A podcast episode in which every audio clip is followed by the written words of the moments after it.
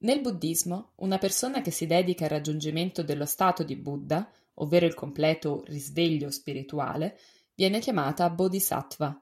Come il buddismo non è uno, ma ha una sua peculiare molteplicità di tradizioni, così esistono tantissimi bodhisattva, i quali talvolta ricoprono ruoli che in parte potremmo associare a quello delle sante e dei santi della tradizione cristiana.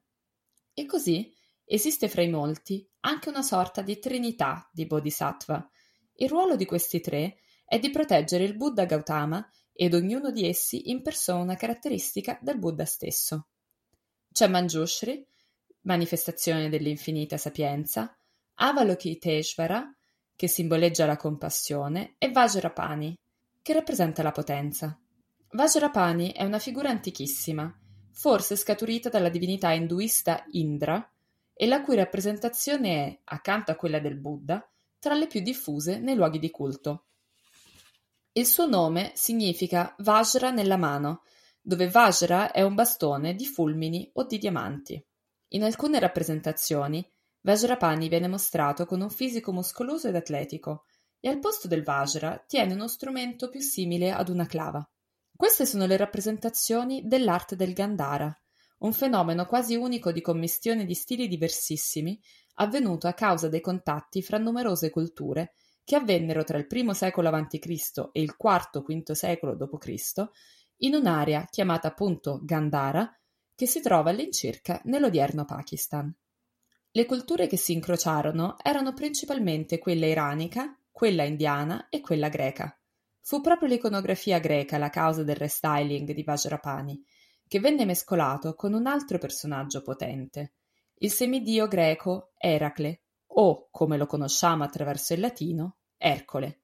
Io sono Costanza e oggi con Sergio affronteremo la fatica di raccontare Ercole, quello con i muscoli e quello con le stelle. Benvenuti ad Astronomiti.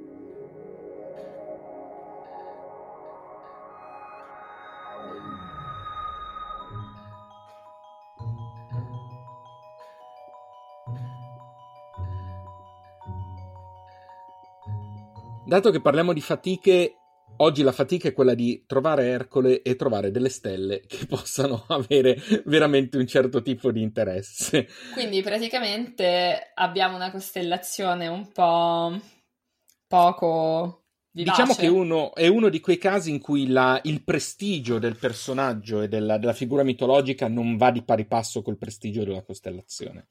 Mettiamola, mettiamola in questo modo.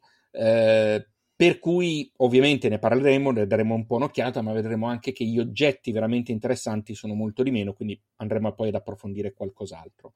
Eh, intanto però facciamo la solita panoramica. Ercole si trova di nuovo un po' su quel percorso che avevamo iniziato a fare senza accorgersene nei giorni passati, nei, negli episodi passati. Fammi eh, prendere in... l'astrolabio. Brava ragazza. E in questo caso abbiamo um, la costellazione di Ercole, che in realtà dal punto di vista dell'estensione è abbastanza estesa eh, come copertura, eh, che si trova tra la Lira e il Bote. Mm, sì, in trovata. Partic- bravissima. In particolare, se puntiamo Vega da un lato e Arturo dall'altra, eh, Ercole lì in mezzo. La cosa più semplice è identificare le quattro stelle eh, del che costeggiano, diciamo, che, che definiscono il torso del, del sì. gigante. Eh, del gigante non è un gigante. Non eh? è un gigante, però stavo pensando a Gilgamesh e mi sembrava che, che Gilgamesh fosse indicato anche come gigante, perché si pensa che Ercole, eh, la figura di Ercole veniva riconosciuta anche come Gilgamesh. Eh, Può non so neanche se è Gilgamesh o Gilgamesh. Non lo so, non sono sumera. non abbiamo eh, in madrelingua, magari poi qualche studioso, studiosa po- di potrà venircelo a dire. Assiro, eh. sumero, assiro, babilonese, infatti, magari ci può, ci può dire qualcosa a riguardo. Infatti, ehm, allora, dal punto di vista della rappresentazione, Ercole in realtà, visto su un astrolabio, visto sulle mappe, è letteralmente a testa in giù. Eh, nel senso che quello che vediamo, appunto, quelle quattro stelle rappresentano il corpo, eh, nella parte superiore, quindi verso lo zenith, verso la parte centrale del cielo, eh, troviamo le gambe di cui una è piegata, ah, come, sì, come sì, se facesse un ginocchio. Sì. E quindi eh, lui mentre... sta tipo svaccato al contrario. Lui in realtà è come se Cade. avesse un ginocchio alzato, una, un abbraccio sollevato che tiene una clava e l'altro che tiene lo scudo o uno Ah, scudo, ok. comunque difendersi. Quindi questa è all'incirca la posizione con cui viene eh, rappresentato eh, il buon Ercole. Eh, in realtà, accanto a Ercole c'è anche un'altra costellazione che- di cui poi parleremo più avanti, che si chiama Co- Corona Boreale, ma in linea di massima eh, quella è la posizione. Quindi lo si riesce a distinguere in questo modo. Eh, quindi, come eh, distribuzione è la solita che abbiamo già visto per altre costellazioni. Quindi nord-ovest in primavera, più alta durante l'estate, eh, verso, già verso le 9 di sera, mentre ehm, avremo un, un calo verso nord-ovest verso, ehm, verso novembre. Quindi in realtà ho detto nord-ovest prima, no, cre- nasce a nord-est a- in primavera e eh, tramonta a nord-ovest. Allora, verso- girando adesso l'astrolabio, sì, la vediamo tranquillamente. Sì, ma- sì, sì, tutta, tutta la parte estiva, quindi in questo momento è assolutamente visibile. Eh, per trovarla, diciamo che nella prima metà di giugno si guarda verso sud a mezzanotte, quando è in, mono- è in opposizione al sole. Ok, Questo giusto per dare un po' di informazioni. Le eh, quattro stelle centrali vengono anche chiamate la chiave di volta, come, eh, come definizione. perché? Ah. Eh, ok, scusa, una, una- è so. una domanda sciocca in realtà. perché? Perché gli piaceva chiamarle così, mi sembra, mi sembra di Eh, capire che più o meno i motivi sono sempre quelli. Bravissima. Eh, in realtà Ercole, dicevo, non ha cost- eh, stelle molto luminose. Vedremo che la più luminosa ha una 281 di magnitudine, quindi assolutamente non tra le più luminose, ma ha delle stelle molto, molto eh, grandi. Mm, ce ne sono addirittura sette eh, che vanno oltre 100 volte la dimensione del Sole. Ok, quindi giganti. Sì, quantomeno gigante. Abbiamo addirittura la Alfa, che si chiama Ras Al Jeti, eh, la testa dell'uomo in ginocchio, la Mm. traduzione, eh, che è una ehm, super gigante rossa, variabile, che è 400 volte le dimensioni del Sole. Ah, mm, piccolina. Quindi, quindi abbastanza grandicella e si trova a circa 400 anni luce, 380-400 anni luce. Però, ad esempio, è una variabile irregolare che sta tra i 3 e i 4 di magnitudine. Quindi Quindi in come- realtà molto poco luminosa. Sì, quantomeno noi non, per non la noi. vediamo benissimo, cioè sì, la si vede a occhio nudo, ma non è una stella eh, che risalta. Eh, è una variabile irregolare, quindi non ha una, una grandissima regolarità, ma è anche questa un sistema doppio. O in realtà potrebbe essere. È più probabile che sia un sistema almeno quintuplo, nel senso che noi, come al Uh. solito, risolviamo una gigante gialla, che è eh, una super gigante rossa, che è la principale, e abbiamo una seconda, una nana bianco-gialla. Ma in realtà la seconda componente è probabilmente eh, altri, altri compagni, quindi è molto probabile che sia un sistema eh, quantomeno quintuplo. Quintuplo. Quindi pre- Quanto- quasi un piccolo cluster. Sì, beh, sì, sai bene che in realtà il nome cluster No, ormai no, ha un altro significato in cosa. astronomia. Per cui è un, un sistema stellare. Avevi detto giusto una volta quando avevi detto un sistema stellare. Sì, un sistema un stellare, sistema funziona. stellare un po' più grande di quelli che abbiamo visto finora, mi sembra. Esatto. Cioè un po' Dal più punto- nutrito. Sì, sì, sì, poi in realtà, sai, in molti, in molti casi non lo sappiamo ancora perché potrebbero esserci anche altri sistemi stellari che semplicemente non siamo ancora riusciti a risolvere. Eh, la più luminosa invece è la stella Z, eh, che si chiama eh, Rutilicus. Eh, la curiosità di questa stella, appunto, si chiama eh, Rutilicus, e ved- vedo la tua espressione da questo punto di vista, eh, e che il nome deriva probabilmente da Rutellum. Tu adesso dovresti anche vedere il mio schermo, così tra poco ti faccio vedere qualche immagine. Sì. Che deriva da Rutellum e Rutellum dovrebbe essere diminutivo di Rutrum, ovvero, da quello che leggo, uno strumento tagliente usato nell'antica Roma, perché Ercole, almeno nelle prime rappresentazioni, veniva mostrato con questo strumento. Con questo Rutrum. Che io, eh, dimostrando delle grandissime, una grandissima preparazione archeologica, non riesco molto a, A, a immaginare. Poco a immaginare, esatto. Intanto ti sto indicando eh, in questo momento la Z e come vedi è la più, mh, la- quella indicata come più eh, luminosa.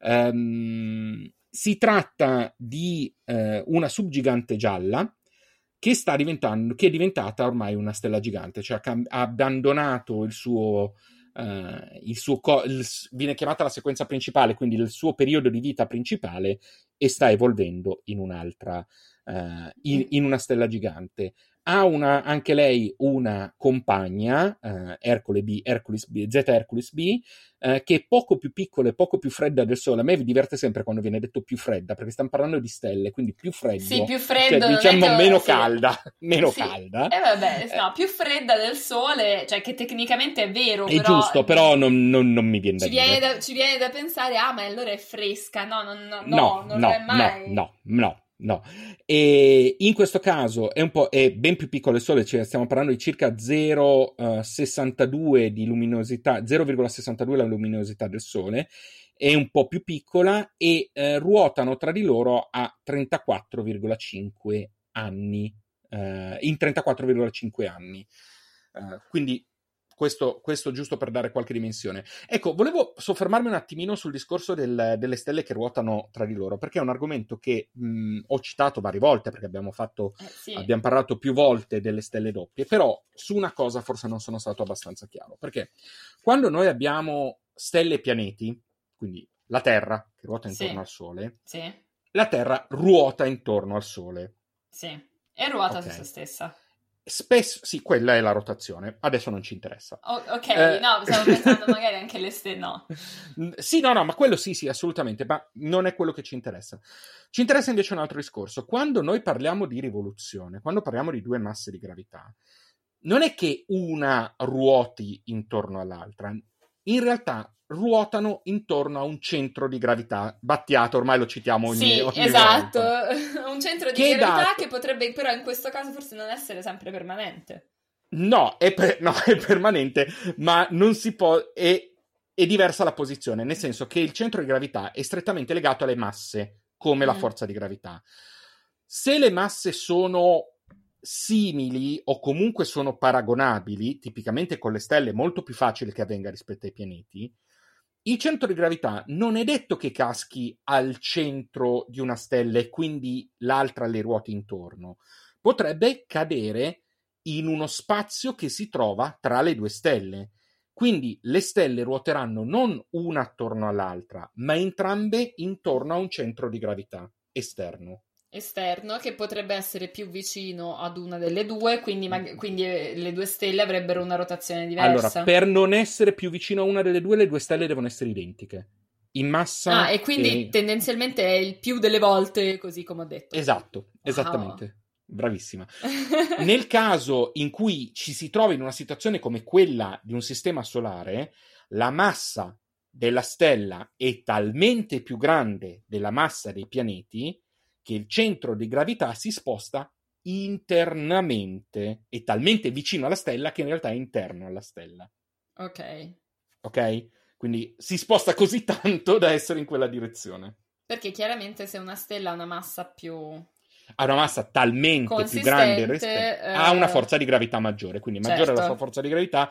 Ora, ovviamente la sto semplificando tantissimo, sono ovviamente leggi che sono ben schematizzate, ben calcolate, cioè si può sempre calcolare qual è il centro di gravità attorno a cui ruotano due elementi nel momento in cui si hanno le loro masse, le loro distanze a disposizione, eh, ma questo è. Sono comunque funzioni di massa e distanza, sostanzialmente. Però mi, mi interessava dirlo perché spesso e volentieri diremo ruotano, hanno una gemella, sono un sistema solare un- o un sistema stellare, ma non avevamo specificato che non è detto che una ruoti intorno all'altra. Può succedere che ruotino insieme intorno a un, a un centro. Ma preciso. Sì. nel caso invece di un eh, sistema planetario mh, non succede questo? Eh, se intendi il sistema planetario come il nostro, succede, ma essendo il Sole, avendo una massa molto più grande dei pianeti, il centro di gravità si sposta nel corpo del Sole. Ok, quindi non è possibile che eh, ci sia una forma magari minuscola, infinitesimale di rotazione da parte del Rivoluzione. Sole, rivoluzione, scusa, da parte del Sole rispetto ai suoi pianeti. In realtà no, ma perché semplicemente eh, la differenza di massa è troppo grande. Ok, però se invece appunto se, Se ci ci fosse un'altra stella, se ci fosse un'altra stella gemella del Sole o più grande o più piccola, si avrebbe una rotazione, un movimento eh, che coinvolgerebbe un centro posto all'esterno non a metà strada, ma potenzialmente anche esterno al Sole. Okay. Poi questo implicherebbe una marea di, di, di, di, casini su tutte le altre orbite, perché Vabbè, è chiaro che non sarebbe la stessa situazione che abbiamo adesso nel sistema eh, solare. Eh, esattamente. Probabilmente Però, saremmo esempio... bruciati male. Quello probabile. Eh, così come, se ci pensi, anche il sistema Terra-Luna ha una situazione di questo tipo. La Sì. differenza tra la Terra e la Luna, nella- la Terra ha una massa tal- tale per cui è la Luna che ruota intorno alla Terra. Ok, però ricordiamoci. Esatto. Ehm, ed è stato scoperto dallo stesso Halley, quello della cometa, Sì, quello che è stata certo, dalla dalla Halley. cometa, nel- nel 1714. Considera che questo ammasso globulare consti- contiene qualcosa come 300.000 stelle. Eh, ed è assolutamente il più, eh, il più luminoso di questa tipologia visibile nel cielo boreale, mentre nel cielo australe ce ne sono di molti di più e molto più visibili. Questo perché tendenzialmente sono più vicini al centro della galassia eh, e il centro della galassia rispetto a noi è più spostato verso l'emisfero australe. Quindi se ne Ok. vedono più in quella posizione. Eh, questo si trova a circa 25.000 anni luce da noi ed ha un diametro di circa 100 anni luce. Questo Ok. sempre per dare qualche dimensione. Oltre all'M13 c'è un secondo ammasso globulare che si chiama M92, Mhm. che ti sto sempre mostrando. Che è più Eh, denso, mi sembra. Sembra più denso, esattamente, bravissima, una- è, è più piccolo ma con una densità maggiore eh, e contiene circa 29.000, ehm, scusami, e si trova a circa 29.000 anni luce ed è probabilmente datato a circa 14 miliardi di anni fa, cioè nat- è- ha 14 miliardi di anni, molto probabilmente, pro- ed è il più antico ammasso globulare da noi. Che noi conosciamo. Esatto. Infine, eh, altro oggetto che ci interessa è una bellissima nebulosa planetaria che si chiama Abel 39. Che è Eh, un È, s- è un, tondo. è un tondo, è, un- è una bellissima... È un eh, tondo con una stella al centro. Perché è una nebulosa planetaria. La stella al centro è la stella che ha espulso i gas e che la illumina e che la- da qui è circondata. Quindi è esattamente la stella eh, originale. Stiamo parlando di una stellina di magnitudine 15,7, Quindi piuttosto. assolutamente non visibile a occhio nudo. Piuttosto Assolut- insignificante. Sì, diciamo di sì, assolutamente non visibile a occhio nudo, eh, ma ad esempio questa, questa eh, nebulosa planetaria ha un diametro di ben 5 anni luce. Cioè, tutto questo ammasso di gas eh, ha un diametro di 5 anni luce, quindi è estremamente grande. E si Sì, trova ma mi circa- piace poi perché, perché è sul bluè, sul Sì, blu, sì, sul sì, blu celeste. Per chi la Ehm, volesse- È molto, è- un po', sembra un po' un ectoplasma. sì, una cosa del genere. Per chi la volesse osservare, si trova poco distante, sempre dalla stella Z, quindi la si trova all'incirca in questa zona. Ercole poi presenta parecchi sistemi eh, planetari, addirittura otto stelle in cui sono stati eh, trovati dei sistemi planetari. Eh, in tutti i casi, in buona parte dei casi, stiamo parlando di, pa- di pianeti di solito gioviani, quindi pianeti gassosi, Gassosi. eh, come avevamo, Come eh, avevamo già detto, come Giove o comunque secondo quella logica. E mh, proprio perché su Ercole non abbiamo tantissime cose in più da dire, eh, per capirci, in una, Povero serata, Ercole. in una serata stellata su Ercole ci si fissa giusto il tempo di dire oh quello è Ercole ah ok quello è Z, è Z Hercules ok andiamo a vedere il cigno Eh, di solito si fa una Andiamo a cosa guarda, lì c'è Deneb. Eh beh, sai, c'hai, c'hai Vega lì accanto, c'hai Albireo nel cigno e via dicendo, non ti C'è stai a perdere fiuco sicuramente. sotto, non lo so se lo Eh, fiuco è una cosa Lo fiuco non me lo ricordo com'è, ma ne parleremo Però sicuramente. l- l'ho visto quindi- nella foto. per- Esatto. E però siamo appunto, da una parte abbiamo il bote comunque con Arturo, dall'altra abbiamo eh, la lira e poi ancora il cigno. Difficile che perdi tempo a guardare le stelle di Ercole, a meno che proprio tu non desideri approfondire alcuni oggetti di spazio profondo e hai un telescopio adegu- adeguato per guardarli. Ma eh, approfittiamo di questa cosa, visto che abbiamo spesso parlato di, sti- di sistemi planetari, visto che abbiamo detto che la ricerca dei pianeti è in questo momento una delle frontiere della, dello studio dell'astronomia, dello studio dello spazio, dello spazio profondo, eh, parliamone un pochino di più. Allora, in Ercole abbiamo detto non ci sono eh, sistemi con, con, pianeti terrestri, o comunque non sono particolarmente famosi. Ma la ricerca di pianeti di tipo terrestre è una delle, delle cose più affascinanti interessanti che si è fatto negli ultimi eh, decenni.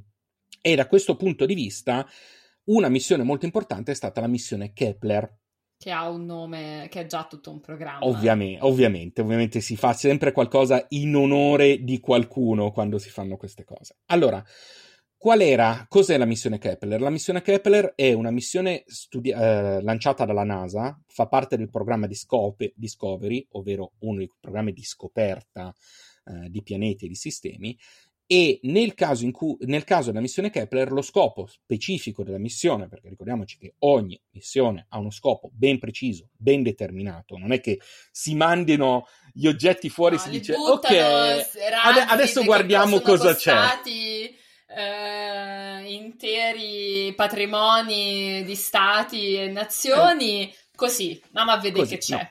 C'è uno scopo, c'è sempre uno scopo ben preciso. Nel caso della missione Kepler, lo scopo è andare ad esaminare un'area di cielo ben definita e alla ricerca di pianeti simili alla Terra in orbita, e questo uh, è un altro scopo importante, attorno a stelle il più possibile simili al Sole, ehm, dove quindi ci sia un'area abitabile. Ti ricordi che tu stessa mi avevi chiesto qualche episodio fa eh, se ci sono aree più o meno abitabili in cui certo, c'è la possibilità? Certo. Ecco, considera che una delle teorie, un, uno degli aspetti più importanti in questi ambiti è il fatto che ci siano più teorie relative alla possibilità che la Terra sia rara o meno mh, mm, come, come, tipo di pianeta. Cioè ci sono eh, due, due, teorie, una cui, che dice che la Terra è in realtà molto comune.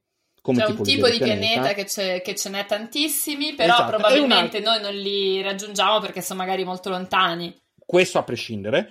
Eh, e dall'altro Se no ce ne saremmo già accorti, dici. esatto.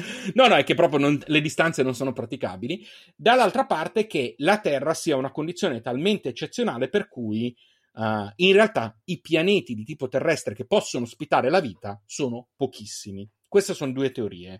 E sempre, come avevamo detto quell'altra volta quando abbiamo parlato dei pianeti, dei pianeti tipo terrestre, la vita, perché noi comunque abbia- definiamo la vita secondo una certa secondo certi parametri e magari mm-hmm. eh, una specie aliena che vive su un pianeta gioviano la uh, percepisce se mai esistesse diverso. non sarebbe sicuramente in questo momento appunto scopo di questo tipo di missioni perché non avremo neanche l'idea che possa esistere uh, quindi diciamo che questo tipo di missioni sono alla ricerca di qualcosa che sia simile alla vita come la conosciamo noi per fare questo, letteralmente bisogna cercare stelle che, non, che, siano in una certa fase della loro vita, pianeti che si trovino entro una certa distanza, quindi non troppo vicini perché sarebbero inabitabili per il caldo, o non troppo lontani perché sarebbero inabit- inabitabili per il freddo, e in una certa fase della loro esistenza. Quindi sono tanti fa- deve esserci una stella che ha caratteristiche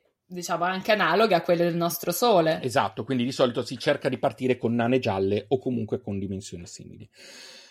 L'area di cielo che è andata a cercare la missione Kepler è l'area in, nella zona delle costellazioni del Cigno, della Lira e del Drago. Quindi, come vedi, siamo comunque in questa direzione, un po' spostati rispetto ad Ercole. Sì. Ma allora, in cosa consiste la missione Kepler? Consiste in un telescopio lanciato nello spazio. Eh, così, ovviamente. proprio tipo No, non lanciato così. Lanciato lancio in, del martello. Lanciato in orbita solare. Attenzione, non orbita terrestre, ma orbita solare. Vuol dire che è stato lanciato intorno al Sole in una uh, orbita lievemente più lenta rispetto a quella terrestre. Uh, considera che la Terra ovviamente fa 365,4 giorni, uh, Kepler ruotava in circa 372 giorni intorno al Sole. Mm. Okay. Stiamo parlando di una missione lanciata nel 2009. Ok, quindi più di, più di dieci anni fa. Sì, non ci stavo fa. pensando. più di dieci anni fa. Come funziona questa ricerca? Perché non è che l'abbiamo detto più volte, stiamo parlando di oggetti lontanissimi, stiamo parlando di oggetti che non possiamo osservare eh, visivamente. Hubble, per capirci, che è il telescopio più famoso, non è in grado di identificare pianeti. Ok, come funziona? Se ti ricordi, avevamo accennato a questo discorso parlando delle variazioni negli spettri luminosi. Sì, okay. certo, cioè i cambia- cambiamenti a livello di onde luminose ci possono mm-hmm. informare sulla presenza o assenza di qualcosa nello spazio. Esatto, quindi la cosa terribilmente affascinante è che cosa faceva Kepler? Puntando il cielo andava a vedere quanto la luminosità di, una, di determinate stelle variasse nel tempo, con che periodo, e se questa variazione di luminosità potesse essere compatibile con pianeti di una certa massa. E in base a questi calcoli, quindi calcoli percentuali, calcolo del, di quanto variava in percentuale, eccetera, si decideva se poteva essere papabilmente presente uno o più pianeti di questa tipologia.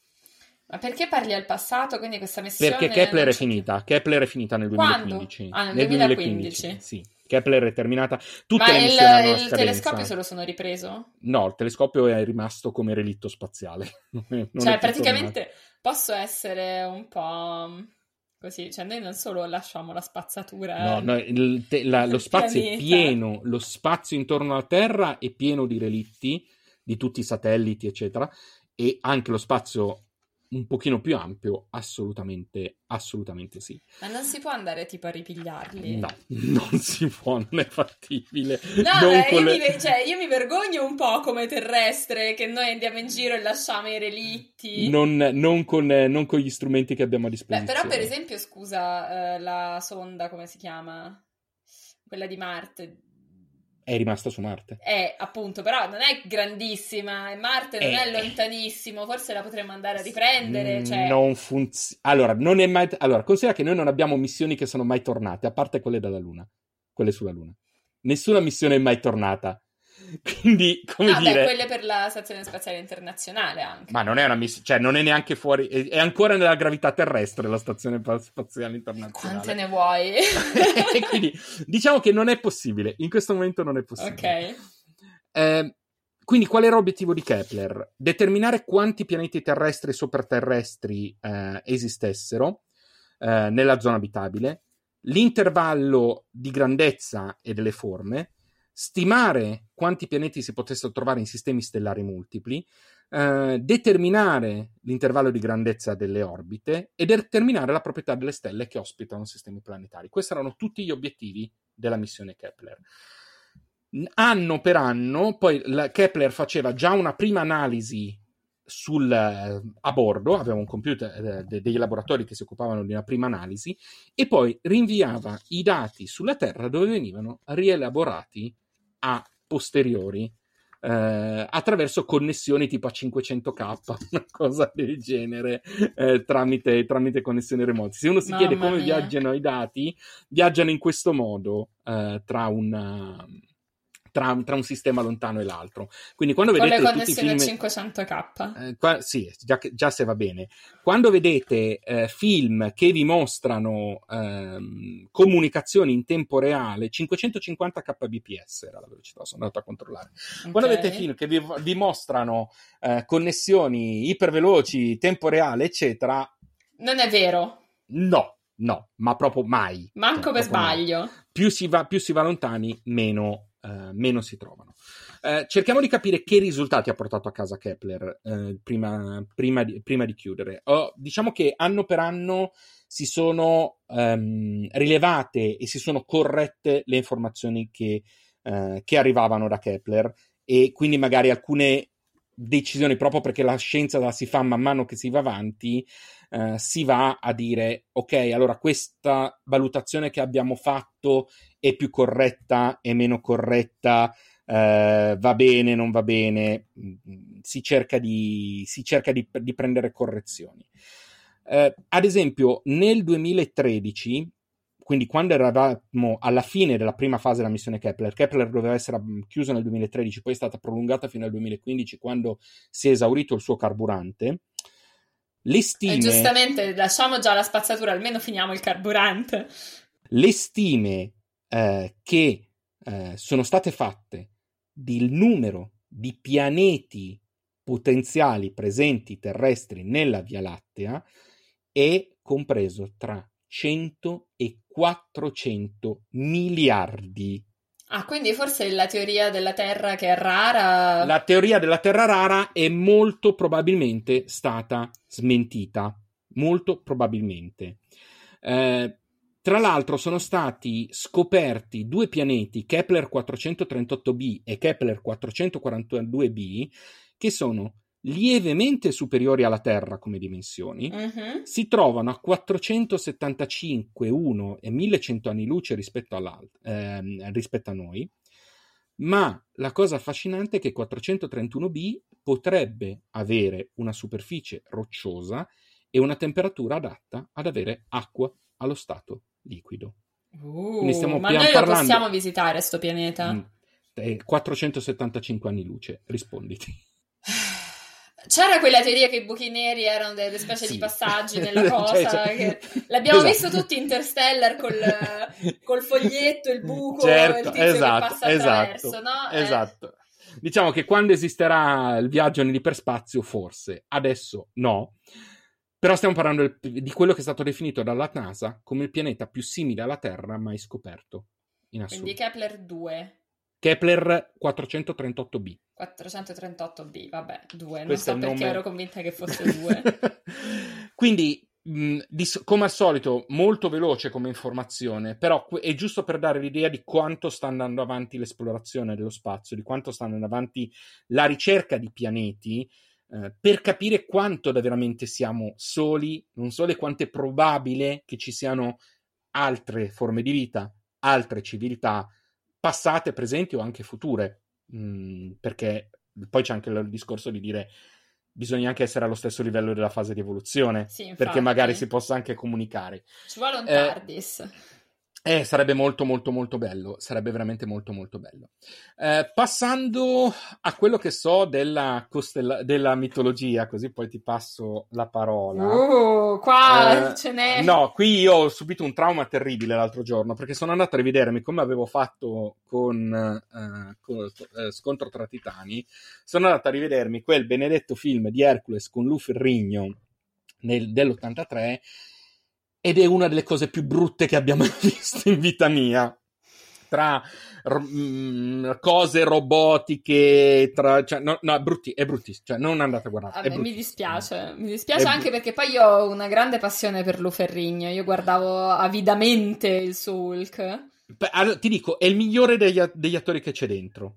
Eh, ma, il fi- eh, ma il film. Sì, ecco, ecco, ma il film è qualcosa di imbarazzante è qualcosa di imbarazzante. Quindi lasciamo perdere quello, ma lasciamo perdere anche la nostra, la, la, la bellissima, il bellissimo adattamento che ha fatto Disney, eh, eccetera.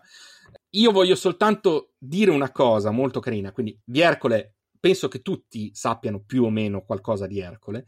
Quello che forse non si sa è che la sua stessa mitologia ha un piccolo legame anche in, qui, in questo caso con le costellazioni. Questa è l'unica cosa che volevo citare perché eh, si racconta che a un certo punto Hermes e Zeus con l'inganno eh, portarono il piccolo Ercole a fare allattare a Era mh, mm, mentre lei era addormentata.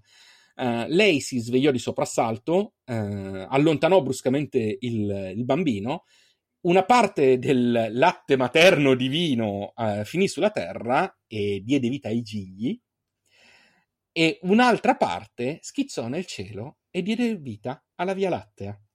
Sì, e infatti questa la volevo raccontare io. Ups, ups, ups. No, no, no, assolutamente, io sono contentissima. Allora, partiamo da, da un, diciamo, io ho il problema contrario oggi al pro- de- rispetto al problema, cioè la mia fatica è condensare nel tempo che ci siamo dati per non fare eh, di nuovo una orionata.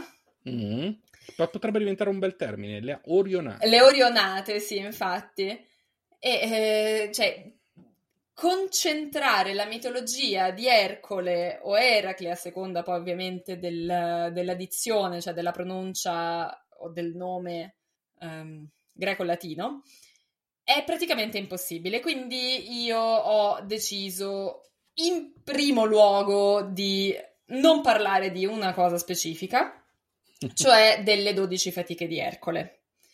Le 12 fatiche di Ercole Uh, sono in parte rappresentate nella volta celeste, ci sono altre costellazioni che prendono il loro nome dalle 12 fatiche, o Confermo. meglio, non, non, da tutte e 12, però abbiamo la costellazione dell'Idra, abbiamo il Leone, ce ne sono insomma più di una che si può quindi magari poi della fatica in particolare mi metterò a parlare quando parleremo delle costellazioni che la riguardano. Insomma, Luferrigno non ce lo togliamo dalle scatole oggi. No, Luferrigno oggi... Eh, allora, a me dispiace che il film non fosse granché.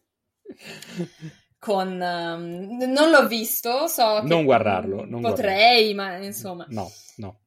E, um, mi è dispiaciuto tantissimo anche l'adattamento Disney di, de, de, delle sue vicende perché eh, è chiaro che Disney ha il suo obiettivo e il suo obiettivo è fare film per ragazzi dove praticamente c'è sempre un conflitto più o meno minimo e poi alla fine sono tutti buoni. Però vai a togliere, cioè il film Disney mi va a togliere una componente principale mi crea un Hercules che è figlio di Hera.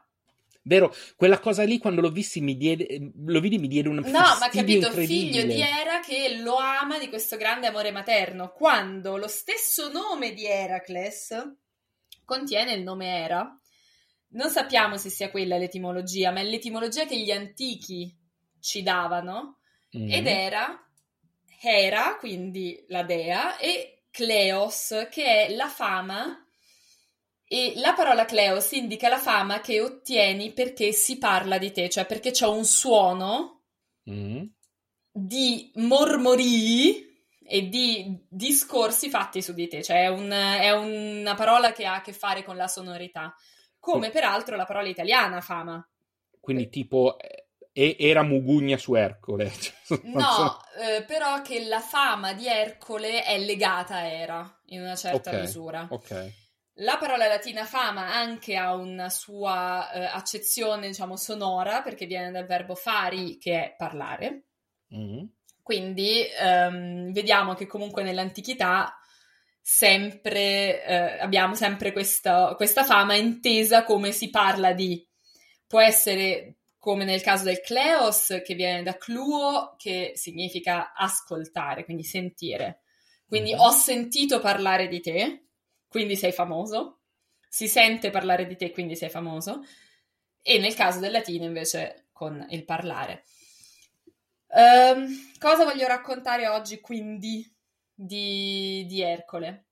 Possiamo, posso fare un, intanto un veloce riassunto di come è nato. Eh, chi ha ascoltato lo scorso episodio sul cigno sa che Ercole è figlio di Zeus che inganna Alcmena, moglie di Anfitrione, re di Tebe, travestendosi da suo marito e passandoci la notte insieme, facendo addirittura uh, durare la notte, d'altronde lui è Zeus e può fare questo genere di cose, facendo durare la notte quanto tre notti, quindi il triplo. Ah, però! Sì, sì, lui, si, lui gli va di divertirsi, evidentemente. E però che... Um, del discorso dell'allattamento e quindi della nascita della Via Lattea ci hai giustamente già uh, parlato tu, che era più tua competenza. Quello che caratterizza Ercole, secondo me, è molto importante, è che noi è che è un personaggio che è sempre stato molto famoso. Sì. Nel senso che anche oggi è difficile che qualcuno non lo conosca. Se io dico Orione è un discorso, ma se io dico Ercole è un altro, parlando diciamo di personaggi forti. Quello che cambia è la sua immagine, ovvero ci sono delle caratteristiche che rimangono immutate dall'antichità ad oggi, tipo il fatto della sua incredibile forza fisica, della sua potenza, della sua eh, appunto semidivina ehm, del suo semi-divino valore in battaglia, altre che invece noi abbiamo perso. Mm. Ercole è un personaggio in realtà profondamente tragico, okay. da certi punti di vista. Eh, Ercole si rende responsabile, seppure preso da una follia di rabbia um, andatagli da, da Era, che, ovvia- che, cercherà per tutta la vita, per tutta la sua vita, cioè per tutta la vita di Ercole, cercherà di ucciderlo in tutti i modi, però Ercole è responsabile del, cioè Ercole uccide, mm-hmm. preso da una follia di rabbia, appunto, tutta la sua famiglia. Compresa Megara, che è quella del, del film della Disney, quindi questo grande amore, eh, cosa, lui poi la ucciderà. Che L'hai detto ragione. con un po' di soddisfazione. No, perché quel film è veramente terrificante. e io sono, sono, qui che difendo Percy Jackson, che difendo eh, le, le, le, interpretazioni e difendo anche Scontro dei Titani. Non ho visto il film con Luferrigno di Ercole, quindi non lo so. No, non lo difenderai. E non ho visto neanche tutta la serie, diciamo, di credo degli anni 60-70, i vari Ercole e Maciste nella Terra dei Giganti o questi con questi nomi così. Non li ho visti, non sono ehm, diciamo il pubblico di riferimento. Ma quelli, ma quelli non, è, non, avevano neanche nessuna volontà mitologica, nel senso che quelli erano, oh, quei nomi sono fighi, basta. Sì, esatto, erano questi tizi forti, ma in realtà va bene anche così, nel senso che appunto uno prende il simbolo e ne fa qualcosa di buono o di meno buono a seconda. Comunque lui nasce da anfitrione e da anfitrione, da anfitrione non nasce, lui nasce da Alcmena, ha un, frate- un fratello più, eh, più debole. Avevi detto, che, avevi detto l'altra volta che era un fratello umano, era mortale. Sì, sì, sì lui ha un fratello umano, nel senso fratellastro, diciamo, nel senso mm. che è effettivamente figlio di Alcmena e Anfitrione, che si chiama Ificle. Sulla faccenda di come Zeus conquista Alcmena abbiamo una commedia molto bella, in realtà assolutamente esilarante, che è L'anfitrione di Plauto, commedia in latino per cui dovremmo parlare di Giove e non di Zeus, e dove abbiamo la prima istanza del nome Sosia. Sosia mm. è il servo di Anfitrione. Il mm. fatto è che Mercurio per fregare Sosia, si traveste da Sosia stesso. Si, diciamo, si trasforma in Sosia e lo confonde talmente tanto e lo scambio di battute fra i due è una cosa, è un capolavoro, cioè veramente un pezzo di bravura. E lo scambio di battute fra i due praticamente confonde questo servo al punto tale che lui non capisce più che è lui Sosia e non quello che si vede davanti che lo lascia fare, lascia Mercurio fare quello che deve fare, cioè fare il ruffiano poi per, per Giove. No, vabbè, bellissimo. E da quel momento noi diciamo Sosia. Cioè, bellissimo. il Sosia è per, per, la commedia di Plauto. Ma mh, mm, le sfighe di, di, Ercole, cioè, o meglio, Ercole non comincia sfigato, Ercole comincia bene, uh, nasce una famiglia reale, semidio, tutte le cose molto belle, se non che ovviamente c'ha questo problema che invece Era cerca di ammazzarlo ad ogni piè sospinto e compreso quando sta nella culla gli piazza dentro due serpenti che lui senza grossi, senza grossi problemi eh, farà fuori. Tra le altre cose salvando il fratellino Ificle, perché d'altronde a Era che gli frega se anche muore anche No, no, beh, no, vabbè, figuriamoci, a lei non gli interessa assolutamente nulla. E comunque di Eracle abbiamo, dicevo appunto che nasce in questa maniera anche molto positiva, ottiene tramite il fatto di essere allattato da, da Era in realtà parte della sua invincibilità e credo che Era questa cosa l'eroda anche non poco perché è stata, cioè onestamente di tutte le cose che puoi fare con l'inganno, costringere una donna ad allattare un figlio fatto facendole le corna, secondo me eh, siamo sempre molto in alto sulla lista delle cose terribili. Quindi Era cercherà sempre di ucciderlo o di farlo morire o di fargli fare delle cose terribili. Ogni tanto ci riesce, come quando gli, gli fa eh, devastare la famiglia uccidendo tutti. E per questo motivo lui dovrà fare le, le, famose 12 fatiche. Cioè, le 12 fatiche nascono dal fatto che lui ha fatto una cosa così terribile che non può in nessun'altra maniera purificarsi se non face- compiendo tutta questa serie di imprese. Ma lui continuerà in più di un'occasione a fare, a, cioè è quasi un leitmotiv nella mitologia di Ercole il fatto che per un motivo o per un altro perde il controllo e ammazza amanti, amici, eccetera. Quindi, ma è, è, lui che è instabile o comunque da fuori gli arriva allora, sempre eh, qualcosa? Bella domanda, che...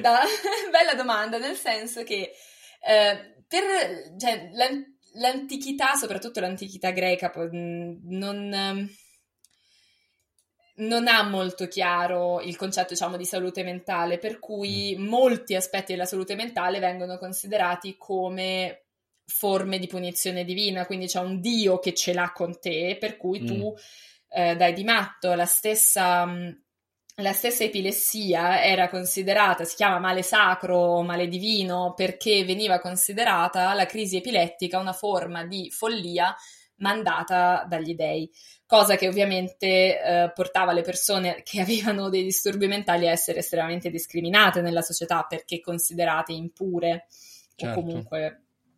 Quindi eh, sì, possiamo immaginarci un, un Ercole con dei disturbi mentali non diagnosticati e non curati e non gestiti. Però Ercole anche un personaggio profond- con un profondo senso della giustizia e spesso la sua rabbia viene anche generata dal vedere ingiustizie. Tanto è il suo senso di giustizia che che nell'Alcesti, come avevamo visto anche l'altra volta quando parlavamo di Orfeo, Alcesti torna dal mondo dei morti, ma non è che torna lei dal mondo dei morti che le viene concesso. Eracle, Alcesti scritta in greco, quindi Eracle, si trova per caso a passare a casa di Admeto e si pone in una maniera anche come personaggio quasi comico perché arriva, c'ha una fame da lupi, si mangia tutto, si mette a bere, così. Poi si accorge che non c'è molto l'aria di festa in quella casa e comincia a chiedere qual è, cioè, insomma, che è successo, perché hanno tutti sto, sto muso lungo. Quando capisce la cosa, prende, va nell'oltretomba e si ripiglia il cesto e la riporta indietro. Perché per lui, è, cioè, per lui è giusto così, diciamo, lui può farlo e siccome poi è stato accolto bene, quindi sempre per il principio della xenia, prende e riporta il cesti che si era sacrificata per il, per il marito Admeto. Un'altra cosa che io non sapevo fino a che mm. mi sono messa a preparare l'episodio è che ad Eracle viene attribuita l'usanza di f- creare una pausa, cessate il fuoco, diciamo oggi, ma in realtà non c'erano armi da fuoco, una pausa tra le battaglie perché perché gli eserciti rivali potessero recuperare i cadaveri dei loro caduti e dare loro sepoltura. Mm. Quindi si vede che da una parte c'è questo suo aspetto di questa forza che è talmente tanta che nel momento in cui lui ha un problema mentale, com, appunto diremmo oggi, è sempre una... cioè parlare di, diciamo, disturbi mentali è sempre un po' travisare. Diciamo una rilettura. La, è una rilettura, leggiamo... ecco, esatto. Cioè una cosa che stiamo aggiungendo adesso non, non, era considerato, però nel momento in cui appunto viene preso dall'issa, che è la, la rabbia, inteso anche proprio come la rabbia dei cani, del, dall'issa mm-hmm. mandata da Era, ammazza tutti, però è anche quello che dice no, aspetta, ma questa cosa che noi non permettiamo ai nostri nemici di prendere i loro caduti e dare loro una degna sepoltura perché poi così lo, i, i, caduti andranno nell'Ade e non, non vagheranno inconsolabili, diciamo, per la terra. Non è che diventano fantasmi, però è importantissimo che i, le persone vengano seppellite perché altrimenti non ci vanno nell'Ade e si perdono. E questa cosa qui, cioè, dimostra anche il fatto che... Allora, non dimostra che Ercole avesse la sua profonda umanità o questo grande senso di giustizia, dimostra che il simbolo Ercole viene caricato anche di questo senso di giustizia. Ma, tra l'altro Ercole comunque è un personaggio che in genere anche a noi è arrivato, forse più di qualunque altro, come um, sinonimo di eroe. Sì, è un eroe che noi vediamo come positivo, anche esatto. quando fa delle cose terribili, cioè nel senso non, non, non, dico che lo giustifichiamo, però appunto la, la, cosa terribile che fa Ercole la fa perché è impazzito mm-hmm. e non per calcolo. Un'altra che anche cosa quella che viene trovato... dimenticata almeno in parte. Come? Anche quella viene dimenticata almeno in parte perché... Sì, esatto, cioè oggi un Ercole non è uno che ammazza la famiglia, cioè il certo. simbolo non è quello, per quanto Ercole abbia ammazzato la sua famiglia. Il simbolo di Ercole è forte e dalla parte dei deboli, quasi. Certo, cioè certo. uno se lo immagina oggi nella nostra, nella nostra mm, concezione è quello. Una cosa molto tenera che ho letto uh, in, un, in, uno storico in realtà piuttosto tardo di età romana, ma stiamo parlando del secondo-terzo secolo d.C., Claudio Eliano. E Claudio Eliano scrive una, un testo che in latino si chiama Varia Storia, quindi una storia varia, in cui lui mette una serie di aneddoti su personaggi anche mescolati, senza apparente criterio e quando parla di, di Ercole, una delle cose di cui parla, Eracle, perché anche lui scrive in greco in realtà, una delle cose di cui parla è che Eracle apprezzava passare il tempo giocando con i bambini. Ed è una cosa che secondo me ci è rimasta anche un po' a noi, cioè noi ce lo immaginiamo questo eroe grande, grosso, forzuto, ma ce lo immaginiamo anche un po' più carino appunto con i deboli e anche per questa cosa con i bambini che non dove, doveva essere una cosa, se viene riportata, viene riportata in un modo che implica che gli uomini adulti non si occupassero particolarmente dei loro figli o comunque dei bambini e che il fatto di giocare con i bambini fosse considerato una cosa molto strana, probabilmente perché se eri un personaggio di cui si parlava, eri ricco, avevi gli schiavi e li lasciavi a lasciavi i figli uh, agli schiavi. Sì, mi sembra anche una chiave di lettura abbastanza, anche de- pensando alla netta separazione tra uomini e donne, tra i ruoli. Sì, esatto, dicendo... cioè probabilmente si occupavano anche proprio poco dell'educazione del bambino piccolo o, o quantomeno, cioè magari dando dei precetti, ma non da quel punto di vista.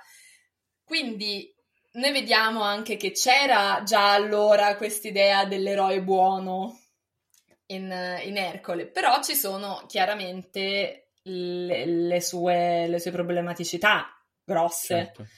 Anche se bisogna dire che eh, Ercole stesso poi la paga, nel senso che fa una brutta fine anche lui, poverino.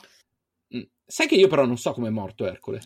Allora, Ercole è morto, almeno secondo una tragedia, no, questa volta non di Euripide, ma di Sofocle, che si chiama Le Trachinie, in una maniera abbastanza drammatica. Ercole aveva sposato Deianira, che aveva salvato perché durante una traversata di un fiume era stata molestata, importunata da un centauro. Ercole aveva ucciso il centauro e questo centauro in punto di morte aveva detto a Deianira conserva mia conserva il mio sangue perché se inzuppi un, un indumento nel mio sangue, Ercole non amerà mai nessun'altra. Cosa succede dopo un tot di tempo che Ercole e Deianira sono sposati, diciamo? Che Ercole, dopo una missione, rientra con una concubina. Che è una cosa che ai tempi era abbastanza normale. Agamennone rientra dalla guerra di Troia con Cassandra, cioè non una, non a caso, e si Dico è normale, ovviamente si intenda io non lo ritengo giusto, però si tornava dalla guerra con principesse straniere catturate se uno se le metteva in casa fa, eh, c'era questa situazione di concubinaggio.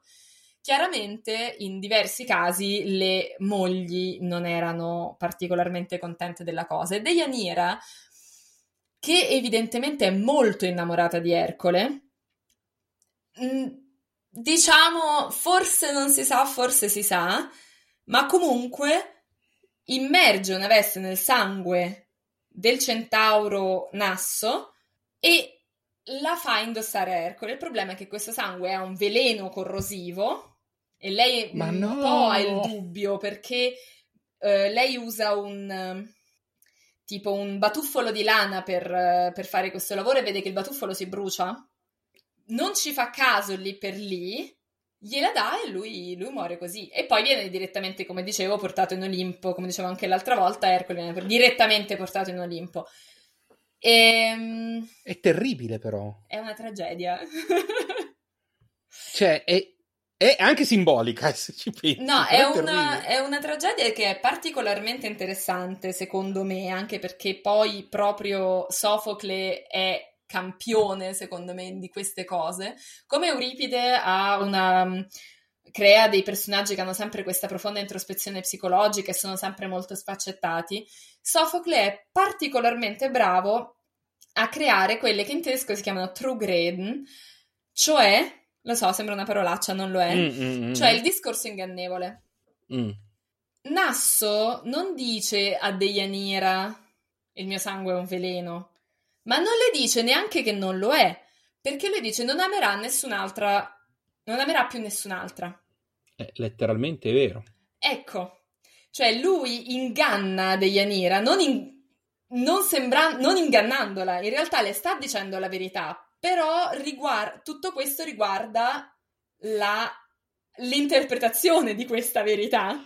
Mi ricorda tantissimo quello che si diceva dei rapporti con i jinn nella, eh, nella cultura araba, che eh, devi stare molto attenta a quello che avresti desiderato perché l'avresti potuto ottenere letteralmente e quindi Sì, esatto, è un po' una di quelle situazioni che infatti abbiamo ancora nel, eh, diciamo, nel topos del genio della lampada, che tu gli dici voglio saltare alto eh, e quello ti fa diventare una rana.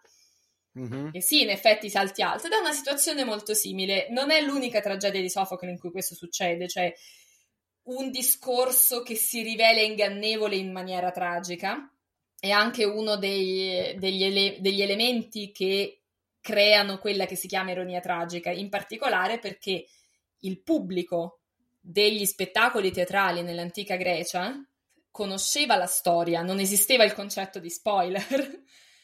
Si andava a vedere, si andavano a vedere storie che si conoscevano, quindi quando Deianira dice io farò questa cosa così lui non amerà più nessuna do- do- eh, dopo di me, oltre a me, e non si capisce in realtà se lei ha creduto a Nasso o addirittura lo sa e ha- ed è impazzita, ha deciso di ammazzarlo perché se non lo posso avere io non lo potrà avere nessuna.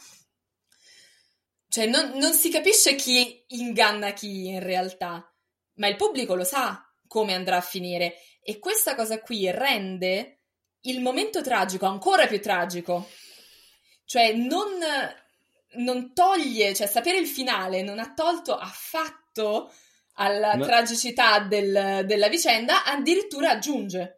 Ma è- succede anche adesso, se tu prendi un qualunque- una qualunque storia che tu conosci bene e sai come andrà a finire, eh, vedi un film, vedi una cosa, vorrei- ti disperi sapendo che poi succederà quello. Cioè, sì, è, è molto, è molto, è molto classico anche adesso, quindi non faccio fatica a crederlo. Comunque, come dicevo, prima di morire, Ercole ne fa letteralmente di ogni, cioè noi abbiamo un'intera storia molto lunga sulle 12 fatiche ed è Mhm. solo una minima parte di quello che delle cose in cui viene coinvolto Ercole. Per esempio, Ercole partecipa alla spedizione degli Argonauti, Mhm. poi lo lasciano. Così. Sì, lo abbandonano su un'isola. C'è una, una storia, la, la storia è un po' più lunga e completa, però lo lasciano da una parte e se ne vanno senza di lui. Non mi ricordo se lo vanno a riprendere, però Ercole è letteralmente uno degli Argonauti, come era a sua volta anche Orfeo. Mhm. Diciamo che negli Argonauti c'erano, ce n'erano parecchi e tra gli Argonauti, oltre a Ercole, e la ragione per cui poi Ercole eh, rimane, rimane poi fermo su- sull'isola, c'è un giovane, bellissimo amico di Ercole di nome Ila. Mm. E per non lasciare lui, Ercole rimane sull'isola. Infatti, non- diciamo che Ila non- è forse un po' più che un amico. Ok. Sì, perché Ercole swings both ways. non disdegna. No, Ercole non disdegna affatto, anzi pare che avesse una lista piuttosto nutrita di giovani amanti Mm. maschi e, e, comunque ha anche una lista sufficientemente nutrita di amanti donne, quindi pare che abbia avuto figli praticamente con tutte. Esiste una storia sul, su un re che aveva 50 figlie e gliene manda ogni notte una diversa nel letto e solo una non, non vuole e allora tipo una va due volte. Oh, ok. E poi infatti queste hanno tipo tutte un figlio da Ercole, tranne una che fa i gemelli, una cosa così. Di sicuro non si è annoiato. No, no, no, no, lui non si è annoiato per niente. Mm. Tra gli amanti di Ercole figura anche un personaggio che forse quelle persone che sono un po' della mia generazione si ricorderanno dalla meravigliosa serie televisiva Hercules con Kevin Sorbo, cioè Iolao. Mm-hmm. Che come nel caso di Xina eh, e Olimpia, ehm, nella televisione italiana, diciamo, quantomeno il rapporto era visto come un'amicizia e sappiamo bene che Xina e Olimpia non erano solo amiche. Nella serie televisiva io non me lo ricordo se il rapporto fra Iolao e Ercole fosse quello, ma... No, mi sembra, mi sembra che fossero, eh, fosse molto amicizia maschile. Sì, classica. esatto, molto bros. Sì. Ecco, Iolao è invece nella tradizione antica uno dei, degli amanti, dei giovani amanti di... Ma avevo di letto da qualche parte, correggimi se sbaglio, che fosse nipote anche? Sì, è il nipote di Ercole, cioè il figlio di Ificle. Ok. Io non commento sull'appropriatezza del rendersi amante tuo nipote. Ma evidentemente, se, dopo, allora, dopo la pioggia dorata, i cigni. Ehm, Come dire, abbiamo, stiamo facendo un bel giro. Abbiamo le, fatto le, le, un bel giro di, di, cose che, beh, non male, non male. Sì, sì. Quindi. Senti, ti faccio io una domanda invece. Fammi una domanda. Eh, che esula un po' eh, dal, dalla leggenda, eccetera, ma che mi rimane, mi rimane sempre fissa in testa. Ercole è l'unico personaggio, forse, che pur avendo un nome greco, cioè Eracle, tipicamente lo, lo, chiamiamo quasi, lo chiamiamo sempre tutti col nome latinizzato, quindi Ercole, sì. riferendoci però al personaggio eh, greco. Ni, nel senso che la, il culto perché poi una volta morto, diciamo, viene mor- morto, una volta morto viene cultizzato, mm. il culto di Eracle che diventa Ercole con un passaggio dall'etrusco, per mm. cui è un culto che viene conosciuto anche in cultura etrusca. Ok. E quindi latinizzato in Ercole viene, um, come si dice, viene venerato anche dai romani. Ma come come... Semidio, come lui proprio. No, no, no, ma appunto, però quello che, quello che intendo è che, eh, come dire, mentre la, percepisco ho sempre molto nettamente la differenza tra Zeus e Giove, tra Era e, Giunio, e Giunone, eh, la percepisco molto meno tra Eracle ed Ercole e in qualche modo li sovrappongo quasi completamente. Ma il problema Oltre al fatto che... che... il nome Eracle mi fa schifo. Cioè... No, allora a te il nome Eracle fa schifo. A me, per esempio, dà un po' fastidio dire Ercole, perché ormai sono, mi sono abituata. Allora, il fatto è questo, è un po' come il discorso di Orione e Barbie. Ci possiamo, sì. e ci hanno, ci possiamo mettere di tutto, e ci hanno messo di tutto. Mm-hmm. Quindi, quando poi una cultura si è ritrovata a confronto con questo personaggio, mm-hmm. tendenzialmente l'ha presa e ci ha fatto qualcosa di suo. Ok sia in maniera diacronica, ehm, abbiamo parlato nell'intro del, del Bodhisattva Vajrapani che viene di, dipinto come un Ercole, scolpito più spesso perché il tipo di arte è più scultura, ma comunque rappresentato come un Ercole perché i due personaggi sono simili e quindi si possono associare, ma abbiamo ehm, anche in termini, in termini diacronico, quindi, per esempio, nel Rinascimento noi abbiamo anche lì delle rappresentazioni di Ercole e gli, gli, diamo un po' quello che ci interessa a noi. Per esempio, c'è la statua di Ercole e Caco, e mi raccomando, non ridiamo troppo su Caco. Però... Io sono serio, guarda, guarda come sono serio qua. Sì, parlo anche a chi ci ascolterà. Eh, comunque, Ercole che sconfigge Caco, che è una delle volte che lui ha sconfitto qualcuno che era forte, grosso, eccetera, mm. viene commissionata dalla Repubblica Fiorentina per dire abbiamo sconfitto i medici. Okay. E sta ancora in Piazza della Signoria a Firenze. Ok. E... Però ecco... Sì. sì. c'è sempre un po'... Allora, abbiamo sempre gli stessi simboli. Mm. Nel senso Ercole forte, Ercole che sconfigge, però si evolvono a seconda della cultura in cui poi si trova. Certo. Cioè non è un simbolo che è rimasto percepito solo come greco. Mm-hmm.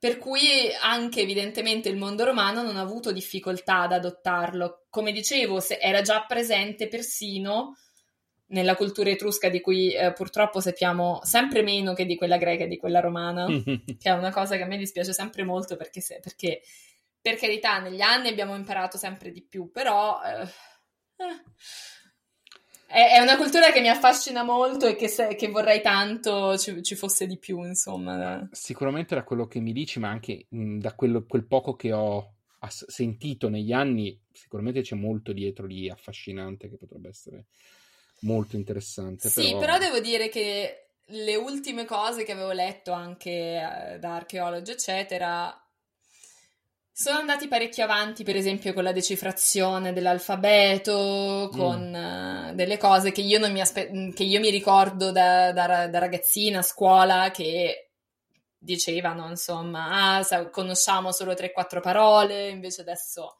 pare che se ne conoscano molte di più. Mm e quindi anche molto altro probabilmente, cioè non solo le parole, quindi non lo so. Forse pian le piano. cose, sì, e forse vediamo anche come, come un Hercules eh, etrusco veniva rappresentato, non saprei.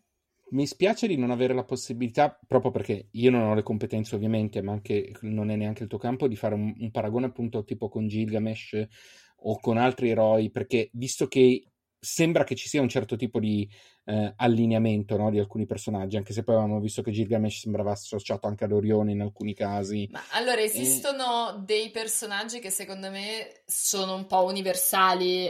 Mm, quello che appunto il gigante forzuto e magari eh, però non necessariamente strategico, oppure eh, il trickster astuto che abbiamo certo. in, in Hermes o Mercurio. Quindi quando poi appunto il fatto è questo, poi le culture si incontrano perché non viviamo in compartimenti stagni e non dovremmo viverci, anche se, mm-hmm. se non, non, non, sembra essere l'opinione di chiunque. Le culture si incontrano e, e, succedo, e succede che le cose si mescolano. Sì, sì, sì, infatti è, è una cosa che mi affascina tantissimo questo tipo di, di, di paragone. Ti dico una curiosità al volo, sappi che Ercole è anche un personaggio Marvel. Questa la sapevo. Forse l'avevamo Scusa, detto ma Ercole non era... No, aspetta, non è quello che fa... No, lui non fa il butta fuori insieme a... No, no, quello è Hulk, quello è proprio Hulk. Eh, no, pensavo che fa il butta fuori insieme a Hulk, no. No, no, quello era Wolverine. Wolverine no, no, no, er- Ercole è proprio personaggio Marvel come Thor, esattamente come gli altri, e è una cosa che mi ha sempre fatto divertire. Una volta qualcuno, lui va a letto con She-Hulk, una ah. volta, perché ovviamente anche nel presente non è che, che le mandi Vabbè, a dire. certo e qua, siccome lei in realtà è una donna molto indipendente, avvocato, eccetera, gli viene, gli viene detto: Ma scusa, ma con lui, cioè nel senso con un personaggio che comunque ha una in... mentalità all'antica. Esatto. E la risposta che mi fa sempre morire in quel dialogo è: Ma stai scherzando? Stiamo parlando di un uomo il cui nome è diventato un aggettivo. Sì, in effetti, ma già, e, e questa è una cosa interessante perché già proprio dall'antichità si parla di personaggi particolarmente grossi, particolarmente forzuti, e si parla già che sono un secondo Ercole. Mm-hmm. Cioè, anche di personaggi storici vissuti comunque in epoca romana, già si attribuisce questo fatto, il che indica proprio la potenza del simbolo quindi anche per questo dicevo, ho fatto molta fatica, infatti ho preferito concentrarmi oggi anche, diciamo, su un, su un po' sull'aneddotica. Ercole possiamo dire che ha fatto questo, a Ercole piace giocare con i bambini, ehm, perché è impossibile in realtà ricreare il filo logico di Ercole, o meglio, si può ricreare il filo logico prendendosi un po' di tempo, dell'Ercole greco, già appunto mettiamo, eh, mettiamo il piede nel, nel, laghetto, diciamo, della cultura romana e dobbiamo aggiungere ancora di più. Poi, se ci aggiungiamo tutte le varie rappresentazioni, come si sono appunto in tempi diversi e in culture diverse, eh, ehm, facciamo notte. E dato che non vogliamo fare notte, direi che possiamo andare in chiusura per oggi e poi riprenderlo in futuro. E, e, oltre a ringraziare come al solito gli ascoltatori che eh, sono sempre carinissimi, ogni tanto ci mandano com- commenti in privato.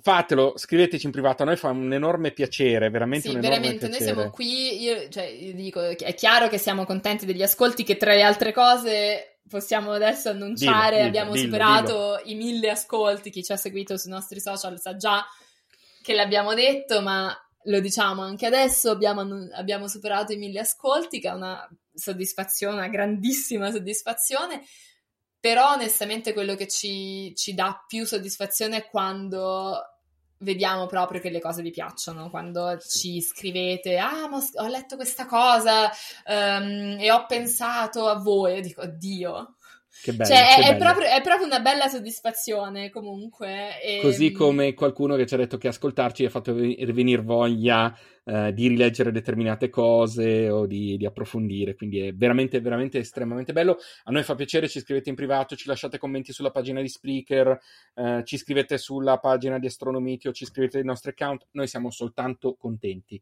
Così come siamo contenti se ci venite a chiedere di parlare di qualcosa. Eh, come vedete, eh, a me può capitare che dal punto di vista, eh, dal mio lato, ci siano argomenti magari che posso inserire perché magari si inseriscono bene in quel momento, perché comunque eh, c'è spazio per parlarne, quindi magari se venite a chiedere possiamo, possiamo, inserirli, così come immagino che valga anche per te. Sì, se c'è qualcosa che vi può interessare che non abbiamo ancora toccato e che magari volete approfondire, sicuramente io sono a disposizione. E ovviamente vi anticipiamo che tra un po' arriveranno anche gli episodi in cui si parla delle costellazioni legate allo zodiaco. Sì, ma non immediatamente. No, no, tra un po', tra un po', tra, tra un po'. po', però arriveranno, arriveranno, quindi sappiate che se una delle vostre domande è quando, cioè, quando parlerete anche di quelle, zodiaco, sì, sì, più avanti. Lo faremo. Lo faremo, lo faremo. Non siamo astrologi, nel senso che né, né, né Sergio né io possiamo farvi uh, un tema natale, quindi se state cercando quello, forse non, non sarete contenti. Ma anche perché non è sicuramente, come dire, diciamo, territorio. Non è, nostro, non è il nostro territorio. Esatto. E, ehm, devo dire però che gli antichi erano molto fissati col consultare le stelle per le cose. Beh, cioè... ci piazzavano anche le cose dentro. Sì, sì, sì, ma infatti, a parte che appunto ci piazzavano le cose dentro, però erano proprio anche... Um, cioè, era tipico che si andasse a parlare con un esperto di astrologia per... per come si dice, per, per sapere se il giorno dopo era una buona, magari il giorno dopo no, ci andavi magari con più anticipo, però per sapere se era il giorno di una buona missione e ehm, anche determinati grossi eventi storici venivano anche spesso spiegati con le congiunzioni astrali. Abbiamo comunque anche già nella tradizione cristiana la nascita di Gesù annunciata da una cometa. Mm-hmm quindi non è una cosa, diciamo così, Beh, lontana da noi o così moderna del, certo. dell'oroscopo che abbiamo sul, sul, giornale la mattina o in no, radio. No, no, quella, quella non ce ne liberiamo da mai. Ma secondo me abbiamo peggiorato il modo in cui lo faceva, lo, cioè si faceva in una maniera che poteva avere anche un senso, quantomeno a livello psicologico e poi è diventato un po' un... Altro. Una cosa discutibile, ecco. Infatti. Va bene, allora um, noi come al solito ribadiamo che ci trovate appunto su praticamente tutte le piattaforme podcast, ma anche su tutti i social uh, come Astronomiti astronomiti pod tranne ce la puoi fare.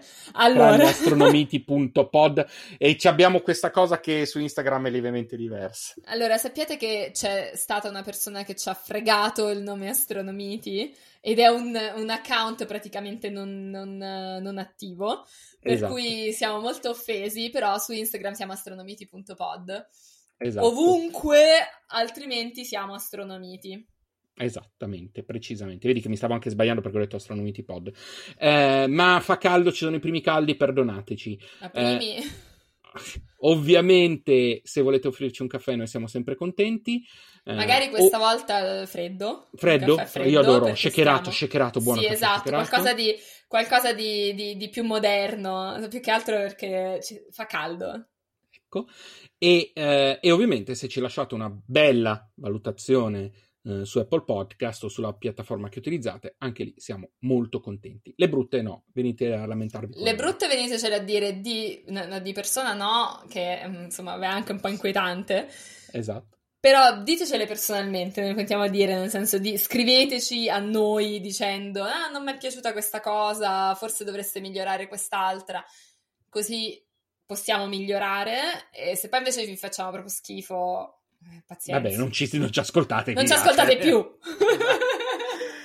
e a questo punto andiamo a rinfrescarci. Costanza, grazie. Sì. grazie a te, Sergio. E grazie a tutti voi, alla prossima. Buona serata.